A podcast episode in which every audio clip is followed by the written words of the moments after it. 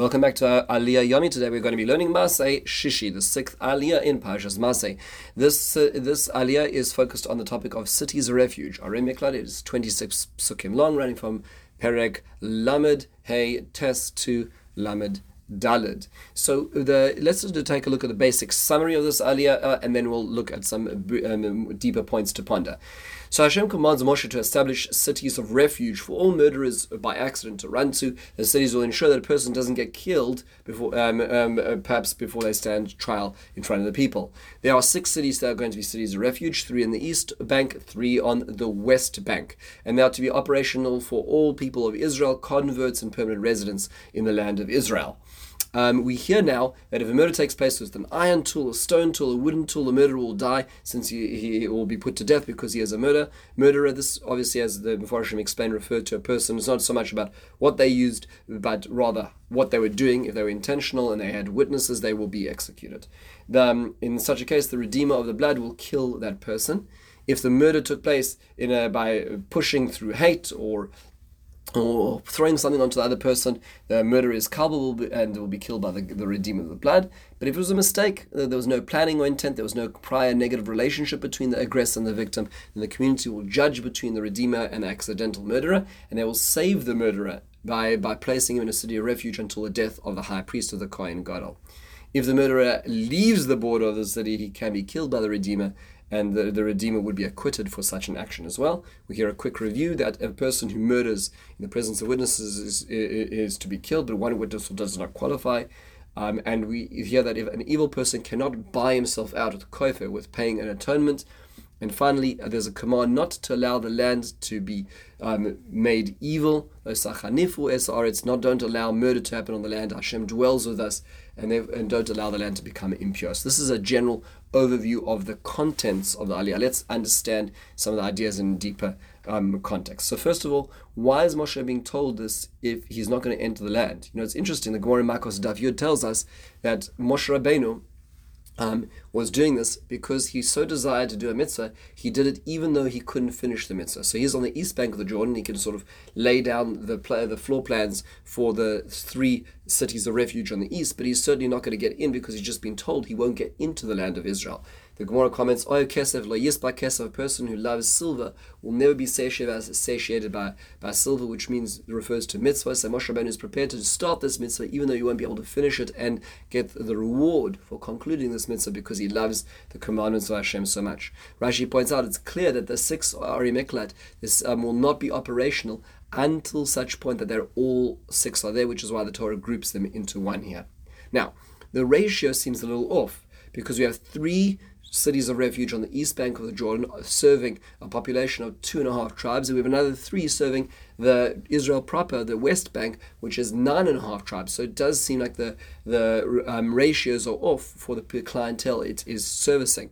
So the Gemara points out that yes, in Gilad, which is the east bank of the Jordan, which is where Israel are right now, Nefishi Rotzchim, there were many murderers which is a little strange because murderers are not the prime clientele of the Arei Miklat or the cities of refuge. In fact, it is unintentional murderers. So, yes, you can have a society which is very violent, but that doesn't necessarily lead to unintentional murderers, or does it? So, the Mizrahi, one of the commentaries on Rashi, points out that intentional murders without witnesses also could find refuge in the Arei Miklat. So let's say you, you, there were many murders taking place and there weren't witnesses there to prosecute them to the necessary execution. They could use the Arei Miklat, they could use these cities of refuge. So therefore, on in the area of Gilad on the east bank, where there were lots of murderers, therefore it certainly would service them as well. Um, the the Shem MiShmuel, the Sochatchov Rebbe does point out a very beautiful point, and that is when you have a society which doesn't care so much about murder or it's desensitized because there is so much murder, then accidental murder will also increase as well because you aren't as careful. You don't care about the value of life as much, which is why there'll be more accidental murder in an area where there is more homicide. And that's what's being described over here. Very important to understand the societal norms and our sensitivities as well. Now, how does this all work with the people judging the murderers? The Mishnah Makos, as understood by the Gemara Makos, explains that when, let's say there was a murder which occurred, the first thing any murderer would do would be to run to an Arei Miklat, whether it was intentional, unintentional, or not clear. At which point, After they find refuge, then this then, then they will be extracted to court, and the court will will adjourn and discuss what's going on in this case. If they find the person liable for murder, they'll be executed by the Goel Adam. If not, then the people will bring the murderer back to the Ir Miklat, and that person will serve their term until the Kohen Gadol's death, which is sort of the general way it works. Now, what's this whole business about the Goel Adam? Who is he? The Rashi explains it's a blood relative of the victim, and in a case where there is no one, the court will appoint a Goel Adam. So the Ksava Kabbalah, Rav Yaakov Mecklenburg um, explains that um, this doesn't mean to say that at the beginning that a Goel Adam can shoot the person, you know, in the Wild West in the middle of the main street of the village. That's not how it works. First, they'd be taken to the Ir Miklat, they'd be brought out for the court case, and then afterwards, if found guilty, then the Goel Adam would be the one to to to be, be the one to execute the person. That's the way it works. So it wasn't sort of a bloody scene of you know everybody doing what they want and shooting everybody else up. No, that's this is it, there was a certain level of order to it as well.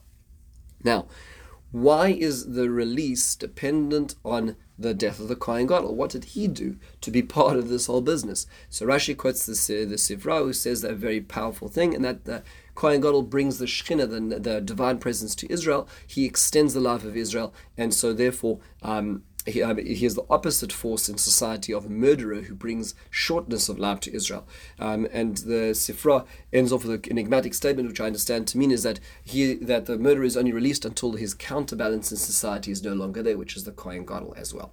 Um, the other option that Rashi suggests is that the Kohen Gadol had the responsibility of praying that accidental murder not happen in the country, and that is therefore seen as a demerit on the side of the Kohen Gadol, which is a terrifying responsibility that spiritual leaders may seem to have, according to this, if they have the capacity to do so. Finally, one last notion, and that is the word chanifa, which is a fascinating word. Where it says, "Don't make the land impure," and it says, sachanifu esaretz." So, what does that mean? Rashi says, "Don't make the land evil," based on the Aramaic translation. Ramban says, "No, it relates to the word flattery, chanifa." What what is that? What, how's flattery related to this? So the Ramban explains that one it refers back to the previous statement, which is don't buy your way out. You're not allowed to create a society which will pay their way out of bail from the murder and the uh, and the sentence that they deserve. Um, whereas the Kli Yakar says the, the flattery that's occurring is is allowing the land to absorb the blood and sort of carrying on, sort of like uh, cover it over and move on as if nothing happened. That is inappropriate, says the Kli Yakar. Really, it is meant to be that um, that, that there's a, there's a sort of the land is going to seek restitution, which is why it goes back to the first murder that occurred in human history, which was with Cain and Hevel. It is the description of the, there of the that the blood calls out from the ground. The ground doesn't want to absorb this blood. There's there's there's a relationship not just with human to human, but human qua land. Uh, a Cain becomes this primordial nov and nod. He's moving around the land without a place. He's this refugee and um, he moves to the east, in fact, which is where the first Ar Miklat were established, it, and the land gives forth thistles and thorns as a continuation of the curse of Adam, where the land seems to be revulsed by the murder that took place on it.